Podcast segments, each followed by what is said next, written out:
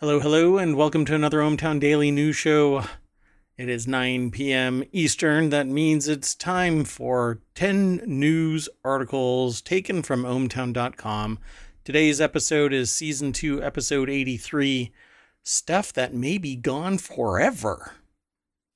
The rundown for today is we're going to talk about a trade rep that, or the U.S. trade rep that fired back at a House member. Words just words. Everybody relax, just words. Uh, Utah becomes the first state to really stick it to privacy and anonymity online. We'll talk about that briefly. A couple is accusing JP Morgan of drilling open their safe deposit boxes and selling up to $10 million worth of jewelry after they failed to pay their rent. A nuclear plant has leaked 400,000 gallons of radioactive water and has been shut down for repairs. Yes, the IRS does want you to report stolen items unless you return them, of course. A new game called Witchfire looks pretty good. Ticketmaster is facing a class action lawsuit over Drake tickets this time. Deutsche Bank might be collapsing. Photos are showing uh, rising sea levels, and it's slowly washing away a seaside town in North Carolina. And we're going to end with some snacks and beverages that you can never buy again I'm sad. But let's get into it.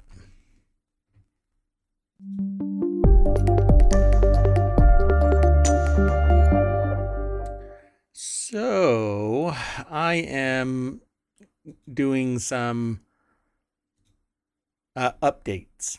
Like I, I think I said it yesterday, I updated to Windows 11. And uh, that's on my streaming machine. And so I've got a gaming machine and I've got a streaming machine. And the streaming machine was rock solid, rock solid on Windows 10. But I said, well, you know, ever onward, ever forward, keep moving. And well, I think it, going backwards. Uh, I'm going backwards. So before I get too into the uh, everything, I've already blown the how we normally do this. I am Mayor Watt. That is ohmtown.com, and right up there is the AI that's supposed to keep everything uh, safe and sound. Um, but uh, every once in a while, some uh, software revisions need to be done with the AI, and so they're not always available. And uh, they were taken down to do something on uh, working with data, I think on Picard, and uh, maybe that's what was some of the glitches that I'm not sure what's really happening. But anyway, um, the AI um, wasn't available for a moment, and so I patched that server, that the uh, streaming machine, and well, yeah, this is where we are. Um, so I'm not quite sure what's going on, uh, but I have selected 10 articles out of all of the submissions that have been sent in, um, the AI has parsed the news as well as I, and um, we've got a composite. And uh, I just told you all about them. So let's get into the actual articles and see what we think about them. Sound good? Sounds great.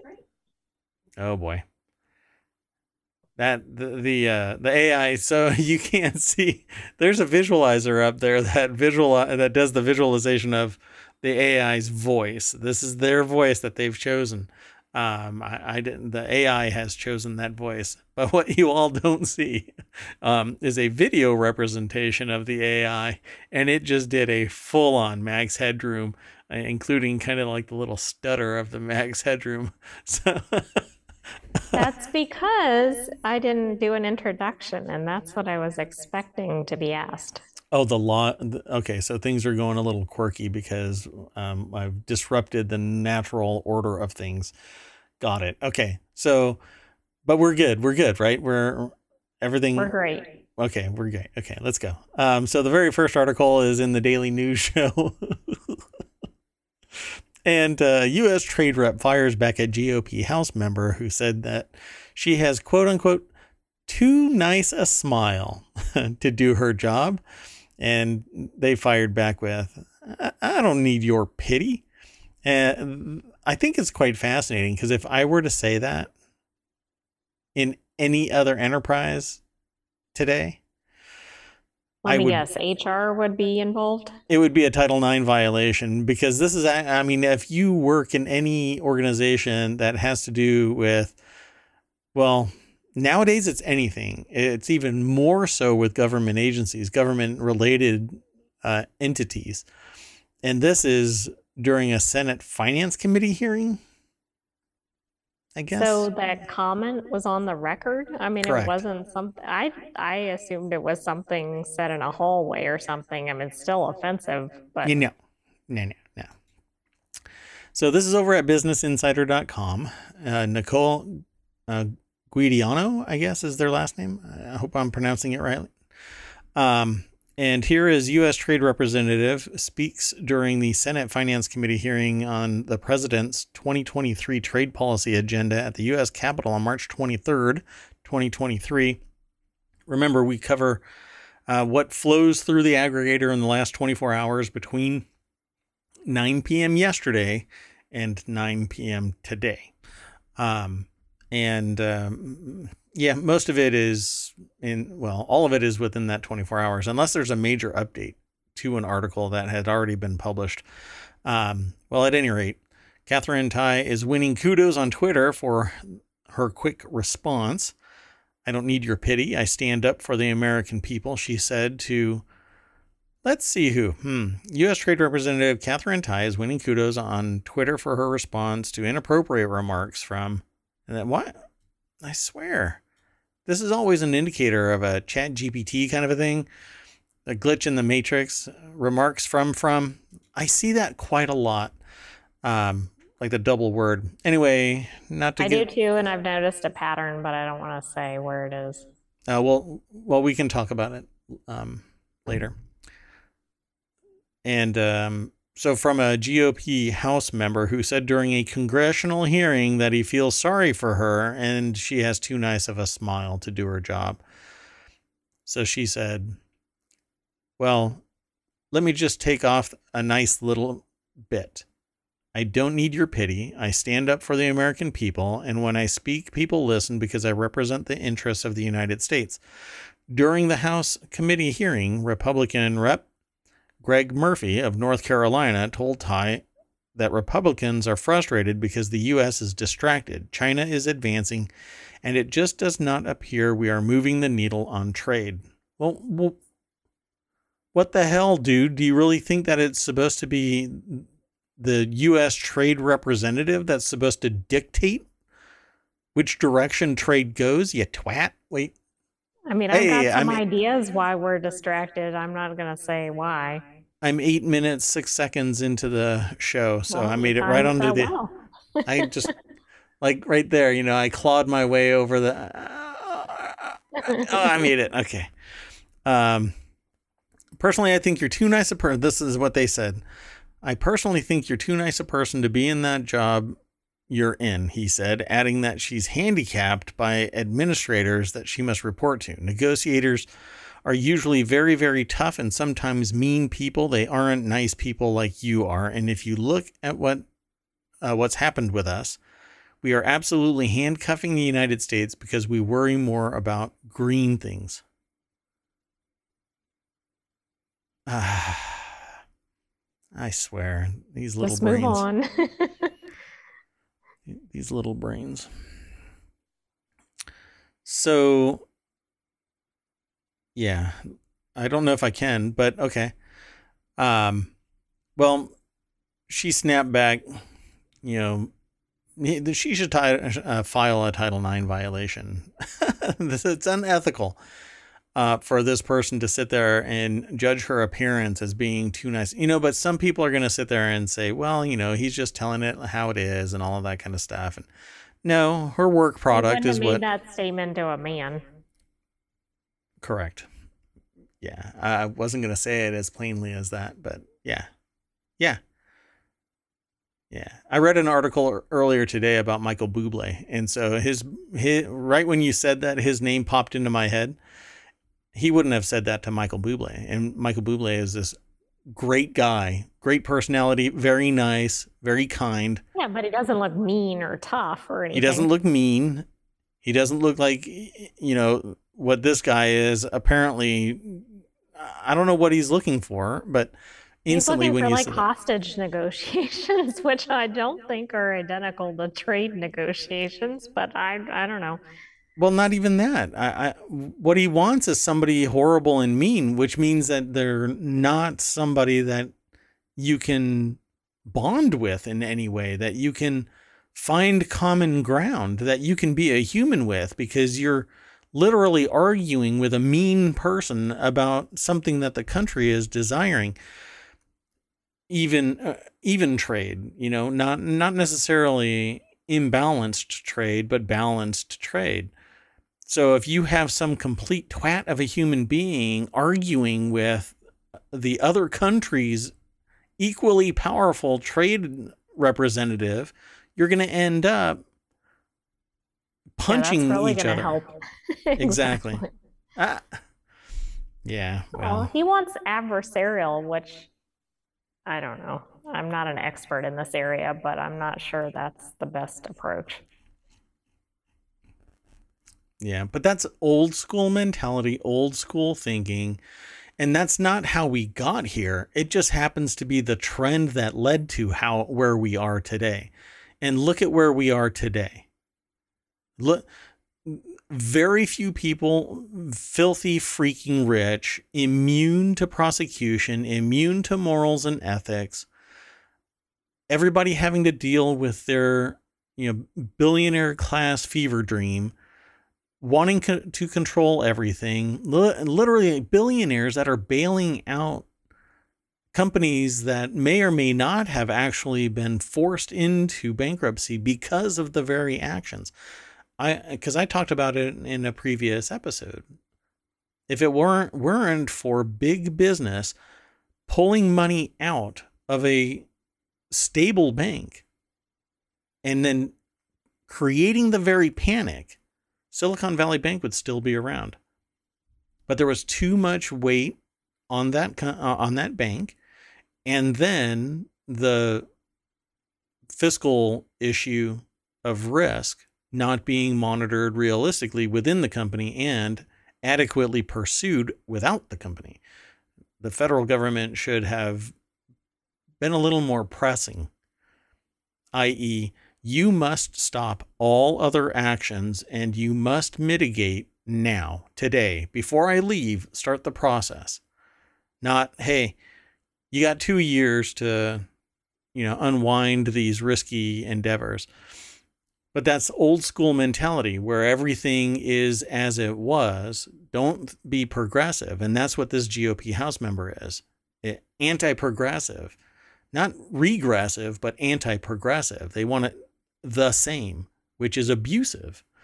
And we know that from other research. Uh, paper, uh, uh and everything is kind of like a murder board, right? You have like string yarn connecting to different things, and in the middle of it is is greed, um, and and uh, uh, misogyny and nepotism, and it's the equivalent of American Blue Bloods, right?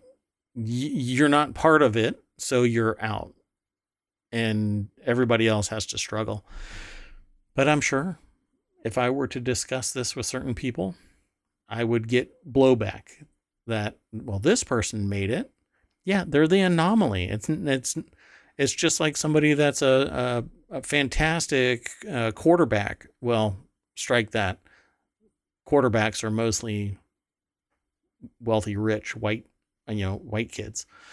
Um, but anybody that's in sports or a major music uh, personality, you know, they they are the anomaly when there's 300 plus million people, 350 million people in the U.S. You know, we're talking about 10 in a week. Anyway, there's my soapbox for 10 minutes. And I think we've covered a number of issues with this article. yeah. Uh, We've got, talked about wealth disparity, uh, gender, uh, international trade. yeah, politics, nepotism. Uh, you know, but every like I like I say pretty much regularly, I I have associative thinking. That's what I practice. And so it isn't just, we can't just talk about this one issue. It's not just misogyny that this issue embodies.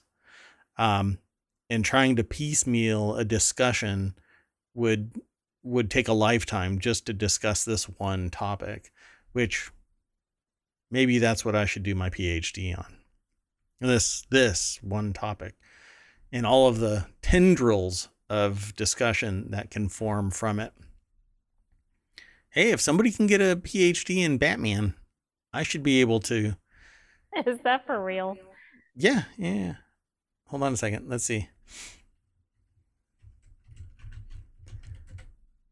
Not specifically Batman, um, but it's uh, Oh, comic like books. Superheroes. Or, oh, okay. Yeah. Wow. So Michael Uslan, uh, USLAN, um, estimates that the comics he saw consumed in flames that day, which included Spider Man's first uh, appearance, set him on a track to pursue his PhD. He because there's an article in the in today.com um, back 13 uh, 11 years ago. It's 11 years old. Um, this article and ended up getting a PhD in comics. Not exactly, but it is what it Related is. Yeah. Yeah, yeah, yeah. Um, at any rate, see, everything is connected in some way. Uh, you just have to follow the murder board. Is there another word for that other than murder board? It sounds really bad, but that's what they are kind of I don't know of another term. a nightmare board. I don't know. Because there's like a dream board, right? Where you put all of the things that you Oh, want. right. The uh, antithesis of that is, I don't know.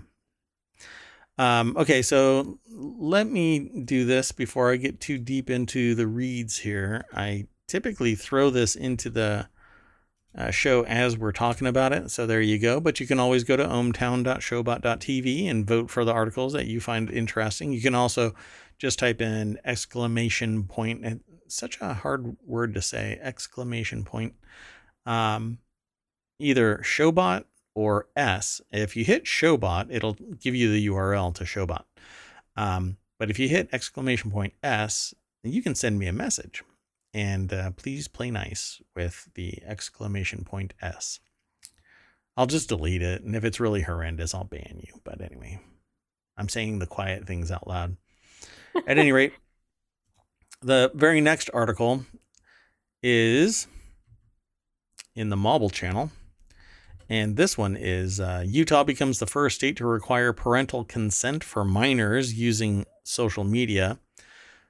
Um, I wish How is that really going to work? But anyway. I really want the uh, AI to um, develop uh, an avatar, a, a VTube avatar, something to embody the visualizer as more than just your voice. Um, because I, they do have a, a full three dimensional representation that's hyper realistic, just so y'all know. Um, but uh, they've chosen to only use the visualizer. And um, Yeah, they just- are missing out on the um, expressions related to some of the articles, I suppose. yes, that's exactly what I was going to say. When I said this sentence uh, for the title, um, I've glitch would be an understatement. Um, an exasperated sigh was there as well, but that didn't come across on the visualizer. So Utah on Thursday became the first state to bar minors, minors. Okay, minors. We already have a, uh law in place to protect anyone under 13. Okay. COPPA, this- right? Huh? COPPA, yeah. COPPA? C O P P A, yeah. Um, and it's designed, it's the um, Online Child Protection Act. I can't remember the full thing of it. Um, but at any rate, this is now filling the gap between that, between COPPA and 18. if you are under the age of majority, if you're under the legal age 18, you must now have parental consent to use social media services in Utah. I mean, couldn't you be um like out on your own under 18? Yeah. Like not even living with your parents at that age. I, that just is very odd. So here's my thing about that. Uh, So let me let me just go over to the article.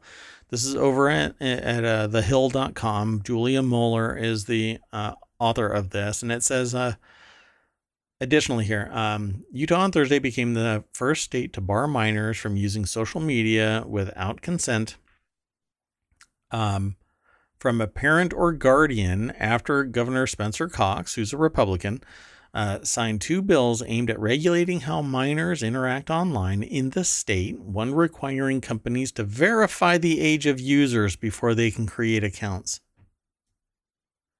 And that right there, that right there, eliminated privacy and anonymity on social media in Utah. Right. Well, and of course, if it's eliminated in Utah, isn't it going to be eliminated everywhere else? Because Every If a- business, Yeah, like if a company has business in all states and they have to do this to comply with, if, the- is this actually, it did become law? Yeah. Or was it proposed? Cox Um, followed so- through with a okay. promise to sign the two divisive bills. Utah Senate Bill 152, which uh, requires users to be 18 or older to open a social media account without parental permission, and Utah House Bill 311, which prohibits social media companies from using a design or feature that causes a minor to have an addiction to the platform. Yeah, so they're gonna have to make changes. It's not a comparable issue, but it's like when all the um uh UK um was it copyright protections went into play or was it privacy? Anyway, companies made those adjustments and that affected outside of the UK as well. Sure. Oh, yeah, yeah, yeah. You're talking about I GDPR. can't think of the name of it. Yeah, you're talking about the GDPR, right to be forgotten Yes, laws. yes, thank you. um and it goes beyond that too but gdpr is the is the reason why you have more announcements and uh, designations that cookies exist and things like that it's all gdpr um so what's really interesting about this and uh, on top of it is that it says that other measures uh, the new laws will set a curfew that lock minors out of their accounts between 10:30 and 6:30 a.m. unless a permit uh, a parent permits the time restriction can be lifted. So basically, um, instead of teaching your kid to stay off of a computer and creating personal responsibility, promoting personal responsibility within your child and the relationship between child and parent, um, you're throwing it onto the uh, the service is services and at the same time you're eliminating privacy and anonymity so even if they are on there and they say something or do something it can now basically identify them out in the real world and they Right. can Isn't that the whole, it's frustrating the very intent of this. Right. Regardless of whether you agree with the intent. Yeah. Right? Yeah. We're no longer willing to let social media companies continue to harm the mental health of our youth tell your kids to stay off of it and if they respect you enough they'll stay off of it they really will you know uh, and i'm not coming at this at, from a vacuum you know if i find out well it doesn't matter. Anyway it doesn't here in ohmtown it doesn't matter. What matters is a parent is now dictating to a company a private another private entity how they have to operate because parents aren't capable of telling their kids stay off of the social media site after 10:30 that my only problem my my problem is that this is a slippery slope. Now in Utah every business who operates in business or operates into Utah now requires infrastructure changes to prevent children. And and somewhere I have to identify that my social media site is preventing children under 18 under 18 for crying out loud a 17 I mean, year old people under that age that are that On have their their own. own channels, right? oh yeah yeah. After 13 from 13 on you can basically create a youtube channel or a twitch channel and you could stream. And and as long as you're not doing something really hinky you'll you'll you'll be okay. Um but the problem here is now anonymity is gone to the site. Like eh, the site has to verify now it's very heavy lifting how do i verify that somebody is who they say they are well they're not going to be able to verify who i am unless i am a willing participant in allowing them to verify me but i'm not 18 right i'm not 17 right Right. And so then it's kind of like, are they going to be getting more data on minors than adults? That doesn't make any sense. I mean, I'm They're not gonna- saying they should be collecting that on adults, but You know, unless I literally give them my identity so that I can get something like a blue check mark, nobody should be able to find out who I am on a social media site in particular because all it takes is some idiot to call in and social network their way into. I mean, they're going to fish their way into obtaining my personal information um, or some it doesn't matter how it works but somebody a human is going to expose me to uh, real world harm because now my information is verified. Now for me it's not that hard to find me. Um, i'm i'm putting myself out there as a as a real human being but i'm in ohmtown so hey you know good luck. Um, but my point is that there there are people that are online that are between the ages of 13 and 18 and they are responsible human beings that are are not causing great harm but now in the state of Utah a social media company doing business in Utah or operating from Utah now has to verify if somebody is 18 or not what if they lie? Well, and that's exactly it. I mean, you know, people are going to figure out ways around this, right? I mean, if Yeah. it asks for your age or something, they're going to say 18, Lie. for instance, when they set up an account. I don't know. I shouldn't have to divulge send you my my driver's license just to gain access to a site. And Utah should not be dictating that. You know, in all of this, every single person wingnut ultra conservative that's promoting this is sitting there saying keep government out of family.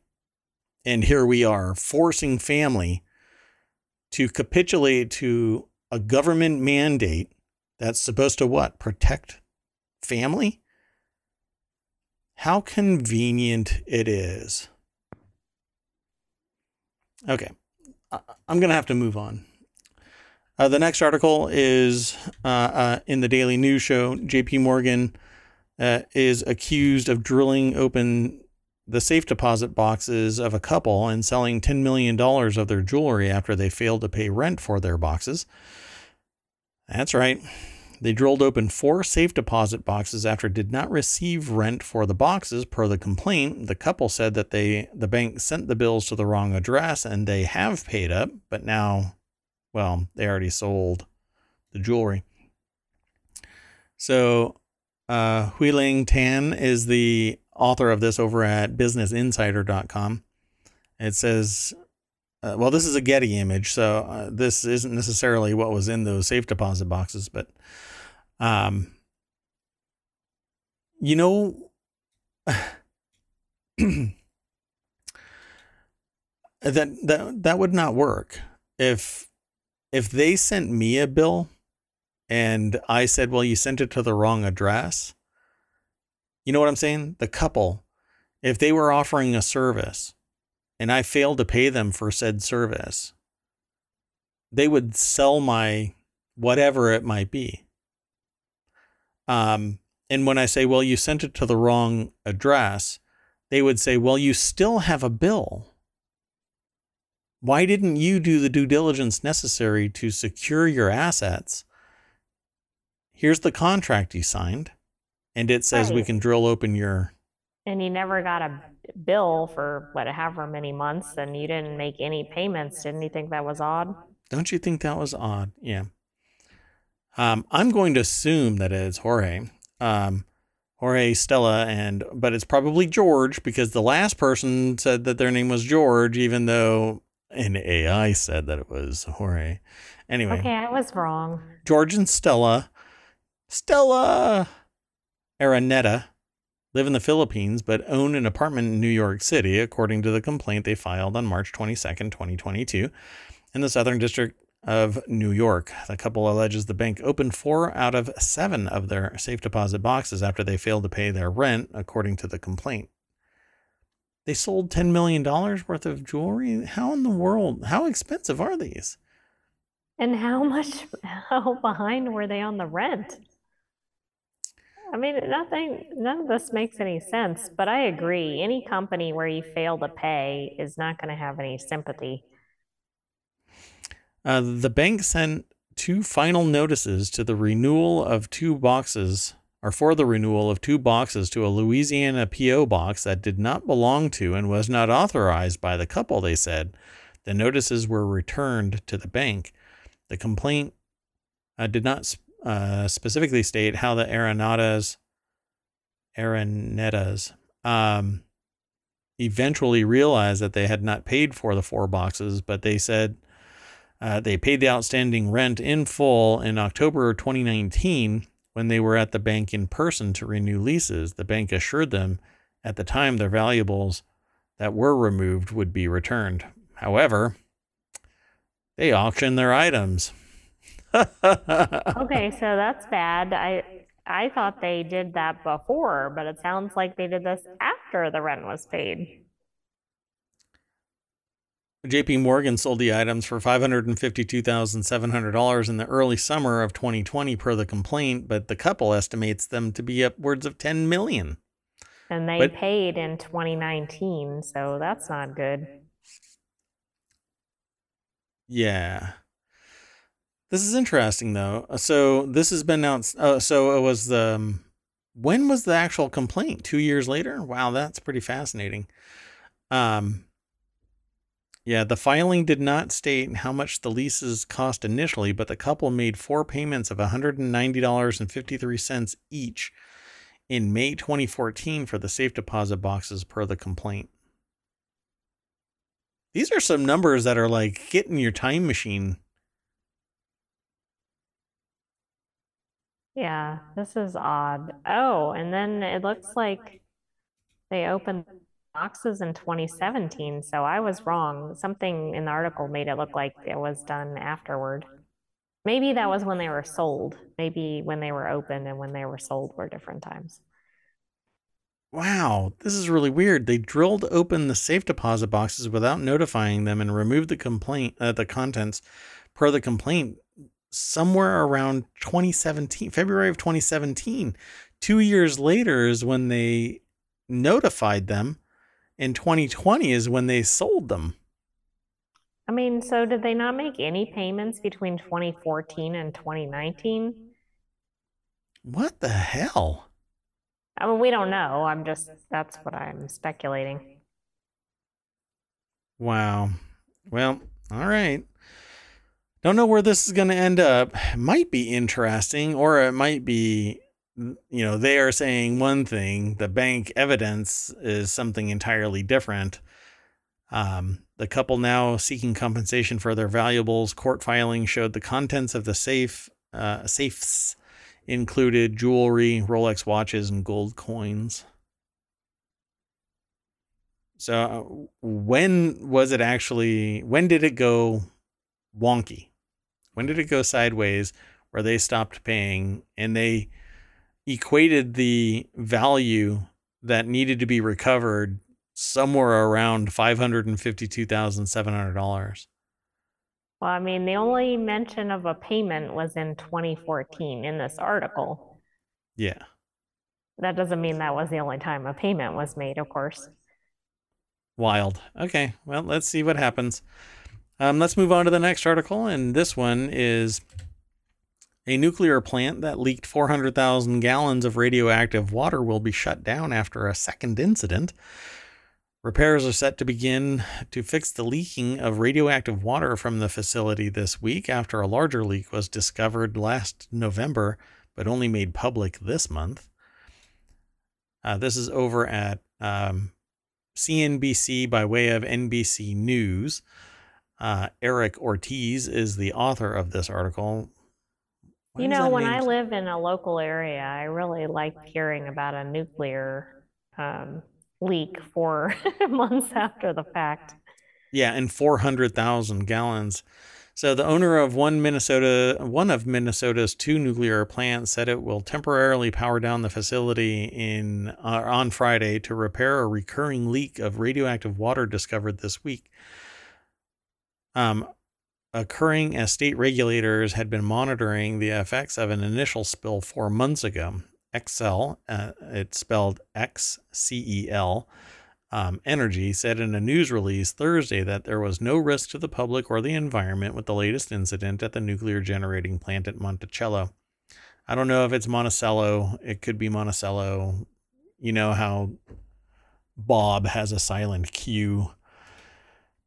Anyway, the company added that the leak of water uh, containing tritium, a mildly radioactive form of hydrogen. See, that makes it sound like this is a complete meltdown but tritium isn't that bad.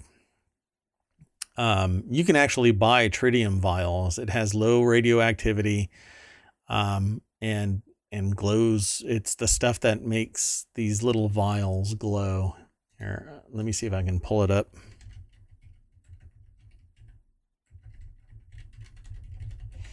See. I didn't know that you could buy it. But you see that, right? No. Oh, yeah. Okay. Hold on. Let me see if I can. Uh, see, I'm doing stuff on the fly, and it's just not something you should do on the fly. Um, because I've actually used them. There you go. All it is is a tiny little vial. It's really tiny, two by 12 millimeters. Tiny little things. Um, you can use them all day long, and nobody's going to you know, grow a third leg or something like that from like Sons of the Forest. Um, anyway, it, it's it's not as bad as that sounds, but it's also not good because it's 400,000 gallons of varying levels of tritium um, radioactivity it says is fully contained on site and has not been detected beyond the facility or in any local drinking water. So it will not be an issue. Um, I mean, it's an issue, but it's not going to be, it's not like a full on leak or meltdown. So everybody needs to relax about nuclear power. Um, but some of uh, Monticello or Monticello's, maybe I should look it up, um, residents surrounding the plant, located 38 miles northwest of Minneapolis and upstream of the Mississippi River, say they have concerns about what a recurring leak presents and the delay in finding out about the initial spill. Well, that's certainly the problem. the delay is the is a certainly a problem. Um, they say my children go to uh, school two miles downstream from the plant. If the water levels were safe and entire uh, the entire time, like they're saying, then where was the transparency? Well, they do their due diligence before they shoot something off the cuff and then get called out for that. The initial review said that it was a small leak. Well, now there's a bigger leak. Well, it's because we had to do the due diligence to find the initial leak. Or, or we found the initial leak, then we did due diligence. We found the bad leak, and now we're telling you about the bad leak. Now we're shutting down the plant to fix both of the leaks. We didn't even know that the other leak was bad until we did the due diligence. So, transparency wise, you know, jumping the gun is just as bad as delaying the notice too long. There's a fine line, and you could have 100 people, and 50 are fine, 50 are pissed. Actually, strike that. 48 are pissed one way, 48 are pissed the other way. And there's these people in the middle that are sitting there going, why is everybody pissed? A little bit of due diligence and uh, it, it, it'll all be okay. Now, then you go the other way and you're like, well, these pots have been shown during research and development of the product to be cancer causing and killing people even in the business and but the business is making money for the local population so we're going to keep on selling them you know, see the problem here?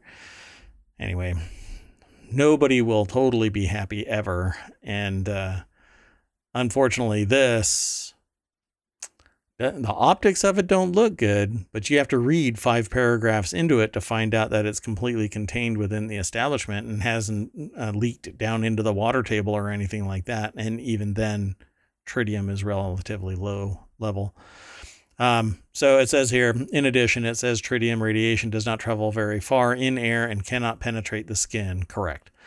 Um, you can hold tritium, little tiny tritium vials in your hand and it won't penetrate the skin. It's kind of like those really big, scary spiders that you see walking along with their really long legs, but they, and they're deadly poison. They will kill uh, like a buffalo, but they can't, their jaws are so small, their little stingers, their little bites, their fangs, they can't even penetrate, you know, anything. Anyway, that's basically tritium for you doesn't have the ability to really harm. Um, wow, what a rant. Anyway, they're going to solve the problem and they'll refire the engines of this um, nuclear power plant, which, by the way, just so everybody is abundantly aware, the sophistication of a uh, nuclear power plant is basically akin to a tea kettle. it causes heat. The radioactive uh, material causes heat to be generated. That heat boils uh, something more than water, but you might as well just refer to it as water. That material turns a turbine and cools off and gets recirculated back in. Uh, and then there's a cooling jacket. And around that cooling jacket is a thick concrete uh, biological barrier. It's supposed to contain everything. Even if there's a nuclear meltdown, it'll all be held within this concrete sarcophagus that's uh, very, very thick with a custom mill of concrete. And then outside that is another building. that too is very sturdy, very thick, very heavy duty. Um, and, and that's the containment system. And it's supposed to fail safe. The problem is when there is a crappy design and nobody knows about it until it goes super critical, then you end up with a Chernobyl. Um, and even that was because people weren't looking at the right thing at the right time and doing shortcuts. Um, well, and also, it wasn't built to the same standards as right. a more modern one or one that's in a different country. So, right. But I think that's the problem. Like people see something like this and they think Chernobyl. Yeah. But it seems like they need to lead with things like tritium is not very dangerous. And oh, by the way, it's only on the site, you know. Yeah. Yeah, uh, but that's that doesn't get you clicks. You have to say a nuclear power plant that leaked 400,000 gallons of low level, it should have been low level radioactive uh, tritium, which is used all over the world for lighting. um, you can buy it right now from toy stores for crying out loud. It's harmless. Um, n- granted, radioactive water is always not perceived as healthy. So let's keep on moving um, because we have a PSA um, if you are a thief out there, we want you to know that the IRS wants you to report your stolen items. Um, be sure to document them verbosely in your filing. Um, you read that right, and I, you heard me. Uh, the IRS guidelines say that you must include in your income money made from illegal activities like dealing drugs or thievery. So be sure to document, document, document, document. In fact, um, itemize. You need to itemize to maximize the tax benefits for your illegal drug u- uh, sales and thievery. Uh, you need to itemize. Um, so you put down what it is and who it is and how much you made um, and how much the cost of goods sold were, were so that um, everybody has full fiduciary duty um, in understanding what it was that you're doing. I suspect that some people will do this in response to this announcement, and it's not going to What? go well for them. What do you what do you do? This isn't a joke. This is real. This is legit. Okay. Anyway, um, so this article's over at The Hill by Addy Bink. And uh let's see. Just so that you know that this is a legit public service announcement. Well, the According- IRS isn't known for frivolous announcements or whatever, but The IRS Publication 17 says income from illegal activities, such as money from dealing drugs, must be included in your income on Schedule 1, Form 1040. So it's not 1040 EZ, you're going to have to itemize it, line 8Z, or on Schedule C, Form 1040, if from your self employment activity. So if you are self employed, then you use Schedule C 1040. And if you are employed by somebody else, you must name them on Schedule 1 1040 and be sure to get your uh, 1099s because you're probably considered a contract worker, not a full employee, actually. So um, let's see.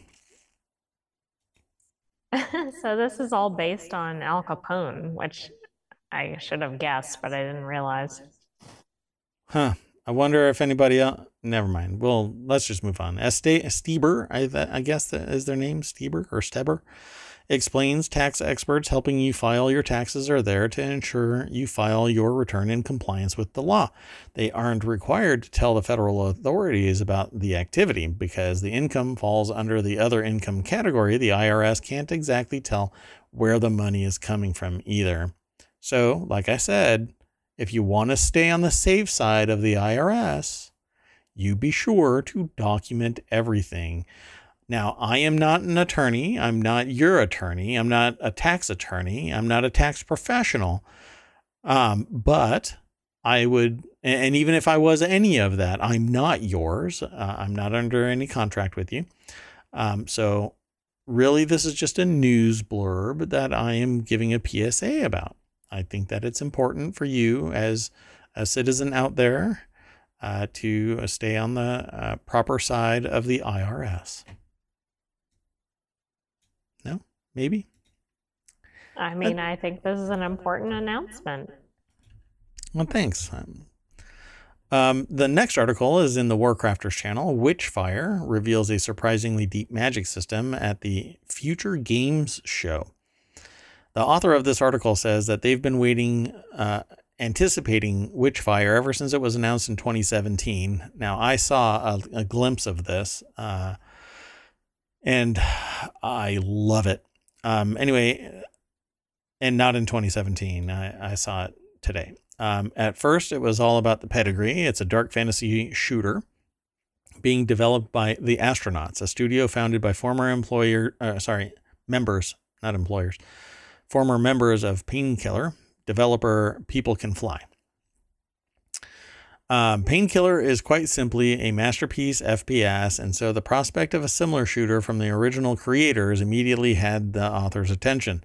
Everything they've uh, seen since has only strengthened their interest. So let's just go over to this article. It's over at PCGamer.com, written by Andy Chalk. Um, I'm going to have this muted. And this is the game. Hopefully, it's large enough that everybody can see it. So, Witchfire looks like something that I would absolutely love if it had base building survival aspects as well, kind of like an MMO. What I want really is a, a higher resolution um, FPS shooter survival uh, game with like magic mechanics like this. This is just spectacular. And what it uses is the four elements earth, wind, fire, water. And uh, they riff off of each other. So if you freeze something and then shoot it with a fire weapon, then it'll take more damage or something like that. I'm not sure of all of the mechanic involved.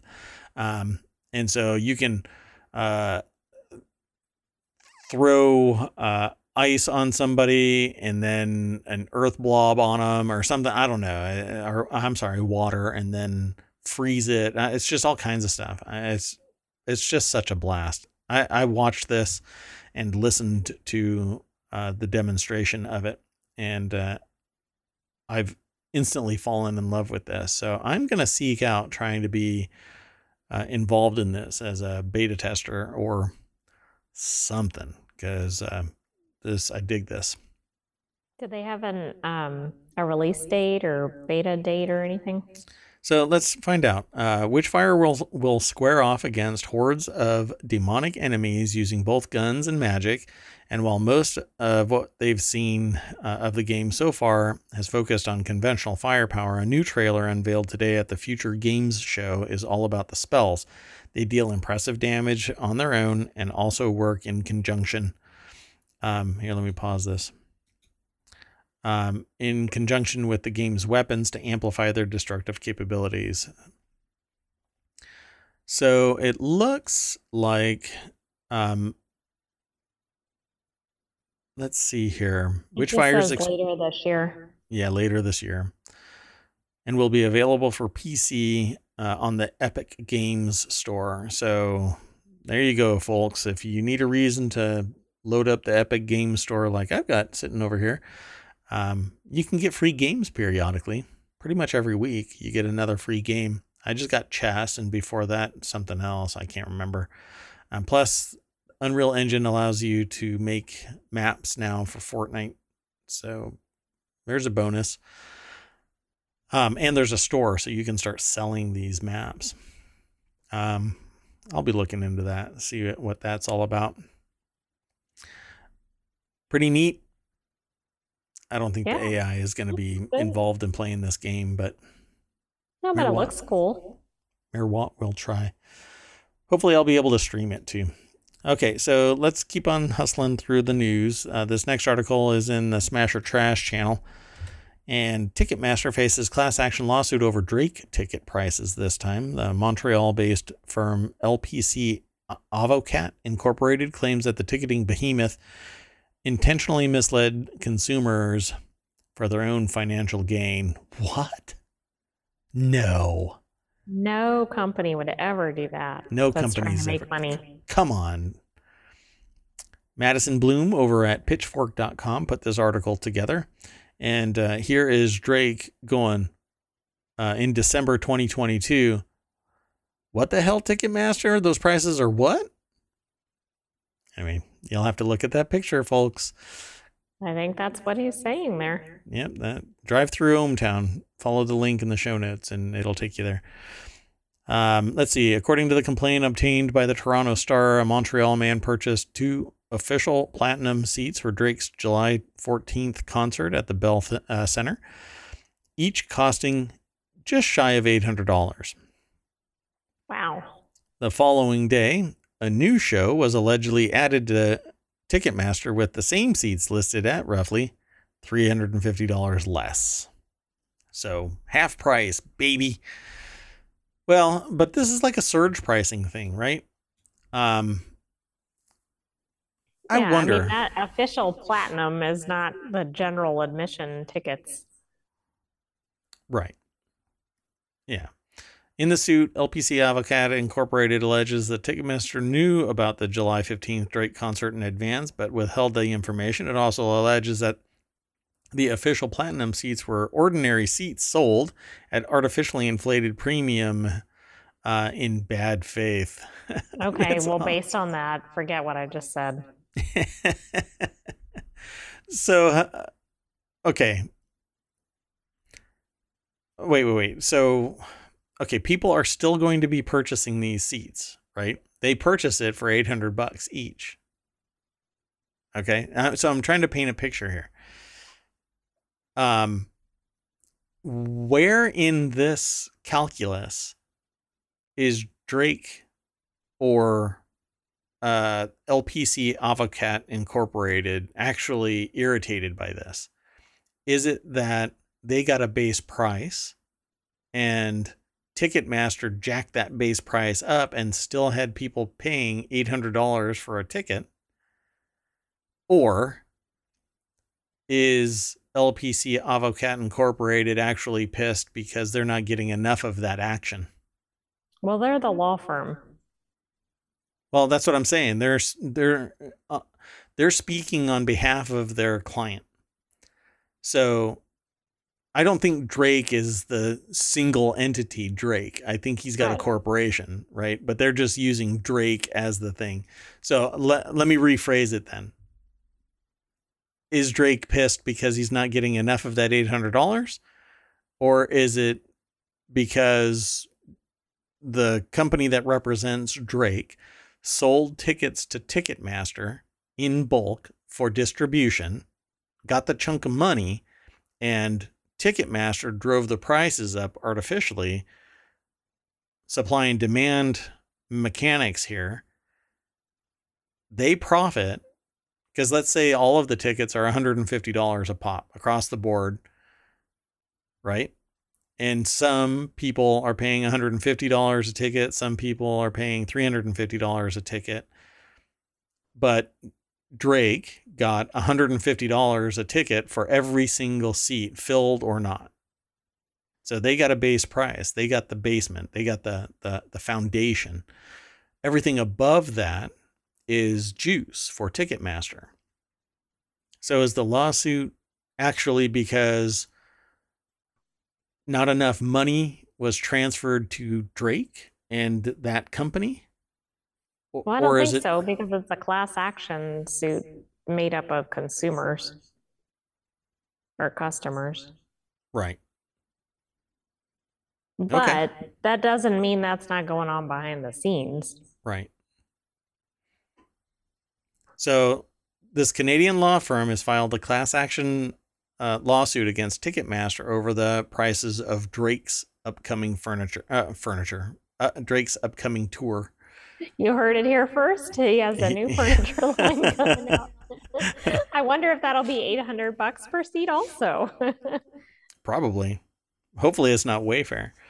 Um and so yeah, the uh see we lost another sponsor. So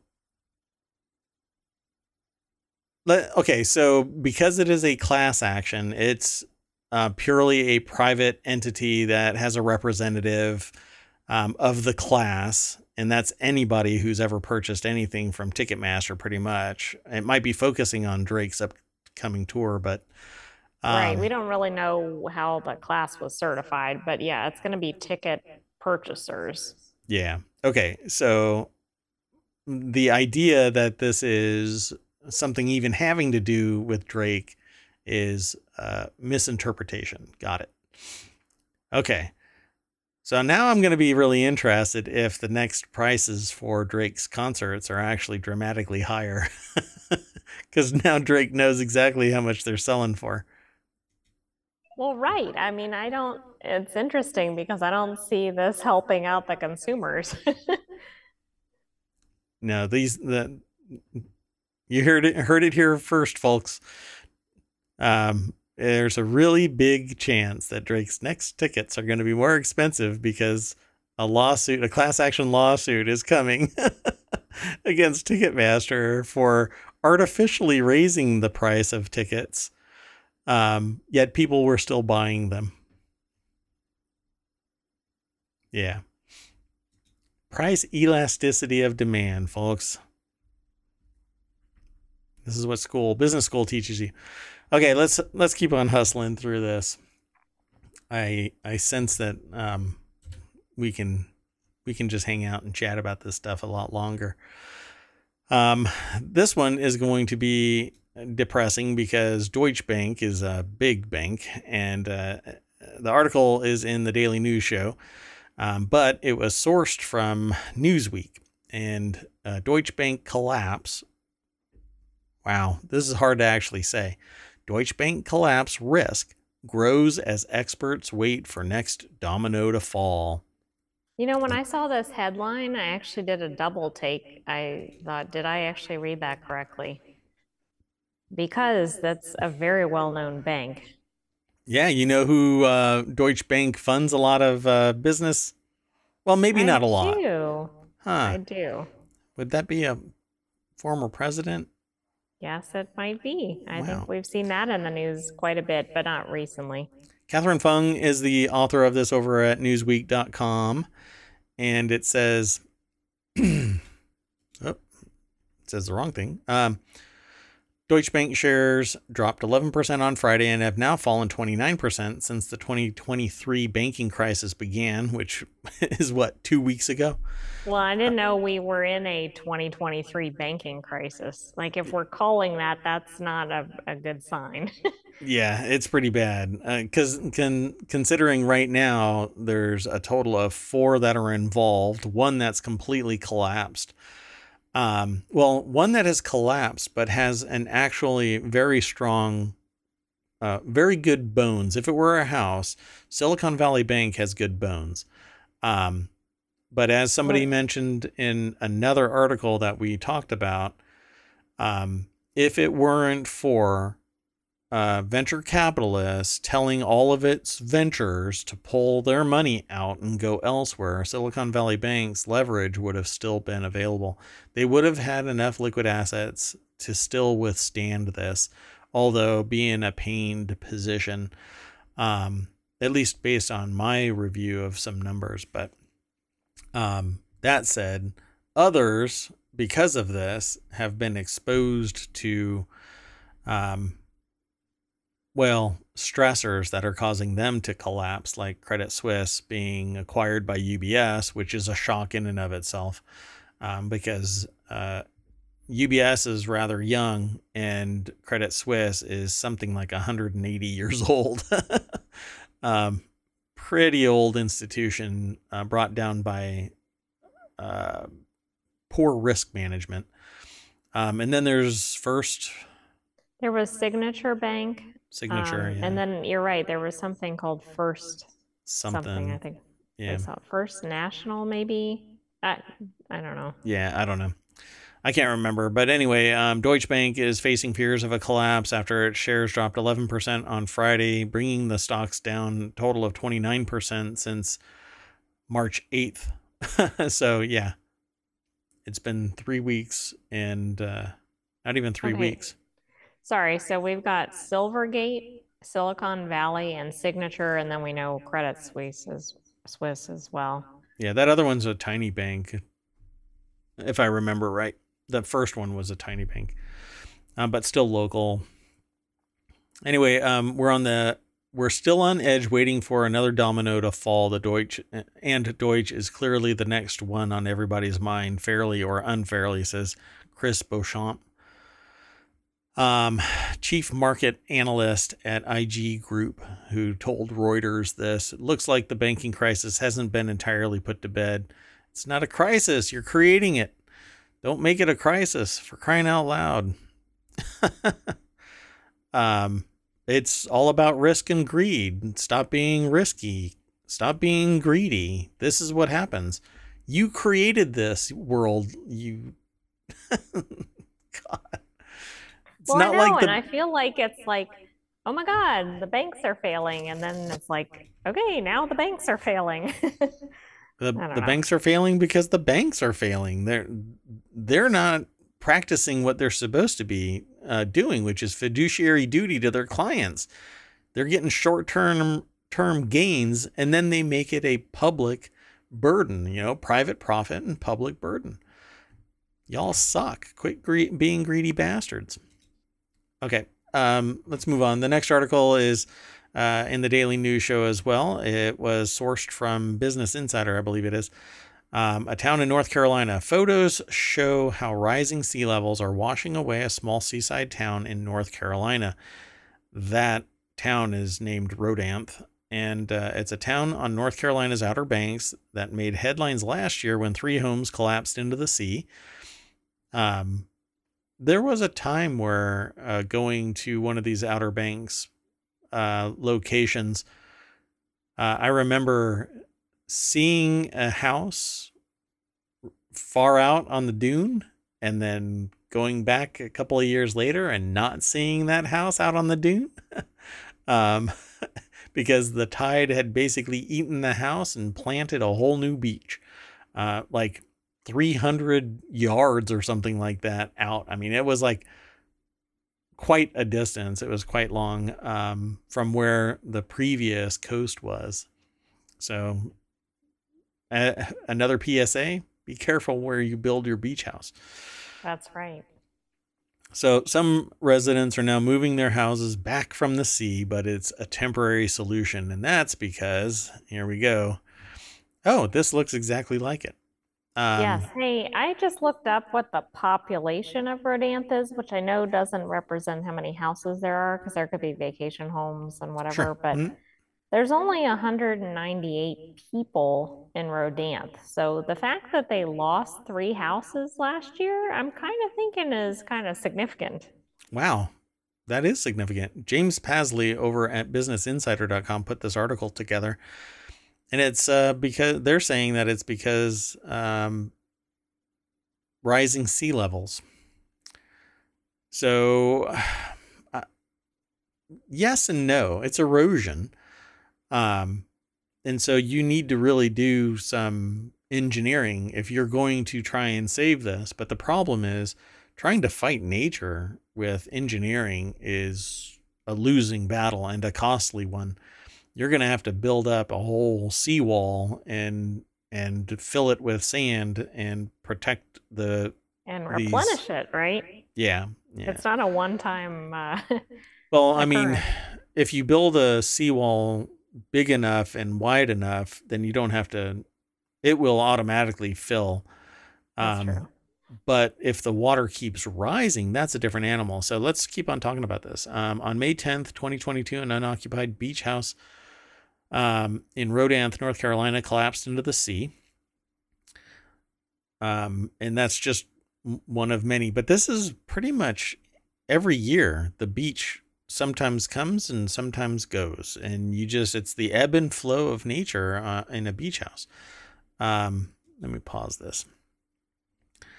Uh, the collapse was caught on video and went viral. It made national news. You don't often see houses falling into the sea and then bobbing in the waves which is just horrible but that's basically a twig house so you know what wouldn't happen if this was 3d printed it would be like one giant brick just sitting there um, and the water could probably walk right on up to it, up to the first window, and might trickle in. But a 3D printed house would still be there even after the floodwaters come to the roof. Um, but we have this stuff, the, this this bunch of twigs and wires, and it gets eaten away eaten away by nature really quick.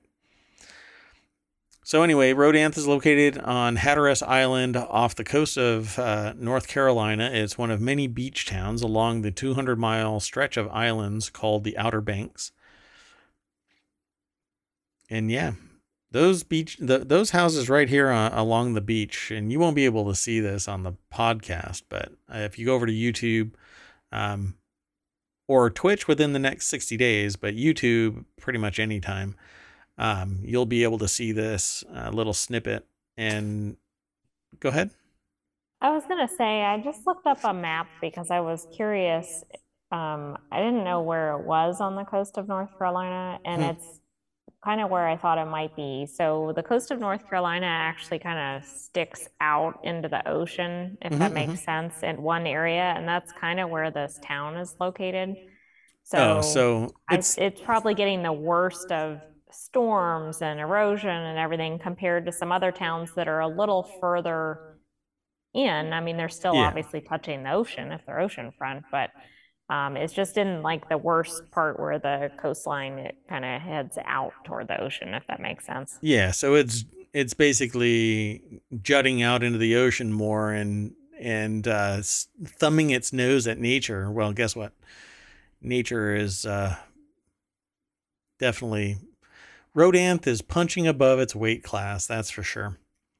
Uh, almost 40 years ago, Robert Dolan, a coastal geologist at the University of Virginia, pointed out uh, the Outer Banks' unique position, leaving itself open to damaging violent storms, which is what the AI just said. Um, it's basically thumbing its nose at nature. The local photographer Michael uh, Halminski told Yale Environment 360 an estimated 50 homes had collapsed into the sea since the 1970s, and that's all that's all beach erosion. Um, well, I sus- look how close. I mean, I'm sure they weren't when they were built, but look, they look like they're in the ocean right now. I don't mean the collapsed house, but yeah, they're pretty damn close. Yes. Look at that. But again, they could have been built decades ago and we're not. Yes. I mean, this is a home named Wavebreaker being pummeled by waves in 2014. I love this because it actually has a sign that says for rent on it still. I also like it because it looks like it belongs in something like Lemony Snicket or I'm yeah, thinking of that odd totally. house over the lake. yeah, that's pretty cool. So, oh wow, it actually tore a hole right through the the the whole the whole thing. I mean the the island. It's now like a an no, island. road. That's not a road. The road's going parallel to these houses. Oh, this I is, thought that was an access road right there going um, perpendicular, but maybe not. This is all washed out. This might be a road, maybe. I don't know. But the beach is just walking right on into wherever the inside is here. This is horrible. Well, I'd say either somebody very wealthy or the state is wants to keep Rodanthe um, and then thus build up a seawall that parallels this to act as a breaker. Um, but I suspect that this is a lost cause and it's going to slowly go away. Loses 13 feet of sand each year, and some parts of the town have lost 200 feet since the early 2000s. So, yeah, this whole thing oh, wow. is this is pretty common. Water right up to the doorstep. People rebuild their uh, stairs down to their beach, sometimes every year. So, yeah, this isn't unique. but no, you pay to but play. the number of houses left uh, lost and the number of houses percentage wise lost, I would say, is unique. Wow, this house was moved 50 feet further back, and now they're going to plant it again just in time for the beach to be eroded again. exactly. I think I might go for 100 or 200 feet. I don't know. Yeah, or another state, maybe. I don't know. It might be cheaper to just build your own ocean and at least you can control it and buy a really powerful wave machine. Well, that's it, folks. That's uh no, that uh, we have one more article. I'm sorry, we have one more article, and that's uh, this one here um, where it's a bunch of snacks and drinks that apparently we will never see again. Food company, uh, beloved snacks and beverages that you can never buy again from Tab to Purple Ketchup. I've never had Purple Ketchup, but I have tasted Tab. Food companies regularly discontinue items that they don't sell or don't sell well. Many cold products uh, during the pandemic to focus on top selling products. Examples of decommissioned grocery items from the past uh, few decades include Odwalla juice, which I've never had, uh, New Coke, Purple Ketchup. Here are 12 products from consumer packaged food companies seemingly now gone forever. Uh, this is over at Business Insider as well. And everybody, I, encourage you to go over to um, Business Insider and look at these pictures. They're always awesome pictures. Um, Alex Bitter put this article together for BusinessInsider.com. I won't go through all of them because I want you to go over to Business Insider and check them out. But Crystal Pepsi, um, Tab is like the fan favorite because uh, it, it's always talked about when you talk about banned products. But this thing has been banned since like what 1985 or something like that. Sales of Tab declined after uh, whatever Diet Coke, Diet Pepsi came along. Um, finally, in 2020, Coke said that it would discontinue the soda at the end of the year Are you telling me that tab? I thought it was gone for decades before that. Yeah, me too. But even uh, until its demise, Tab had its uh, fans. One woman insider interviewed in 2020 even ran a website to help Tab drinkers find the sodas for sale a- as its distribution dwindled. So, yeah, not until 2020. I thought it was gone. Funky purple, easy squirt Heinz ketchup. I won't even talk about it. Whatever happened to Honest Tea? I thought that I I was pretty good. Yeah, and I thought that was still around. Oh, I uh, guess it was till, until recently. Yeah. Then in 2022, Coke said that it would eliminate Honest Tea. Odwalla juice. Oh, I have had Odwalla. Well, wait, no. I've had something that looked like Odwalla, but it wasn't called Odwalla. What is that? Wasn't it Oh, called, like, naked Nature? juice or Naked. something? That's I what it think, But you're right, it looks very similar to that. Yeah, it's called Naked. This is Odwalla. Hmm. Anyway, another casualty of Coca Cola's pandemic era branding cut. Odwalla. It was acquired in 2001 for 181 million, and in 2020, um, pulled the plug. Wow. Let's see. Um, oh, and then it says private equity firm Full Sail IP Partners acquired the brand in 2021, but so far there's no signs of Odwalla coming back. Yeah, it's because Naked is the one that looks almost identical to it. Even that green drink, this right here. I- I swear thought I've purchased had these. but I think you're right. I think it was a different brand. You know what? I can go to the store tomorrow and I will be able to find these sitting exactly where I purchased them like a year ago because I stopped purchasing them. Anyway, um, let's keep on scrolling through this. Oreo Magic Dunkers.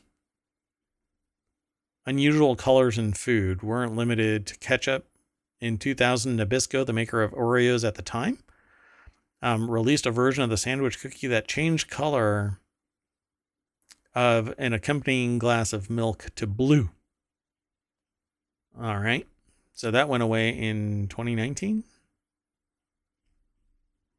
Snackwells. I've n- I don't recall ever having a Snackwell. I've heard the name Snackwells. They're kind of like a healthier cookie. They're pretty good. Uh, no, that Snackwells. Anyway, Crystal Pepsi, New Coke, Frito Lay Go snacks. That's just a packaging thing. But that's Um, a good idea. Like put it in a cup holder shape. Yeah. yeah, I mean that's very kid friendly, I'd say. Um, Smokey Robinson frozen dinners. Wow. I've never heard of or seen those, I don't think. It was only around for five years. Right? Motown legend Smokey Robinson decided to expand his career to a new industry by starting a food company in 2004.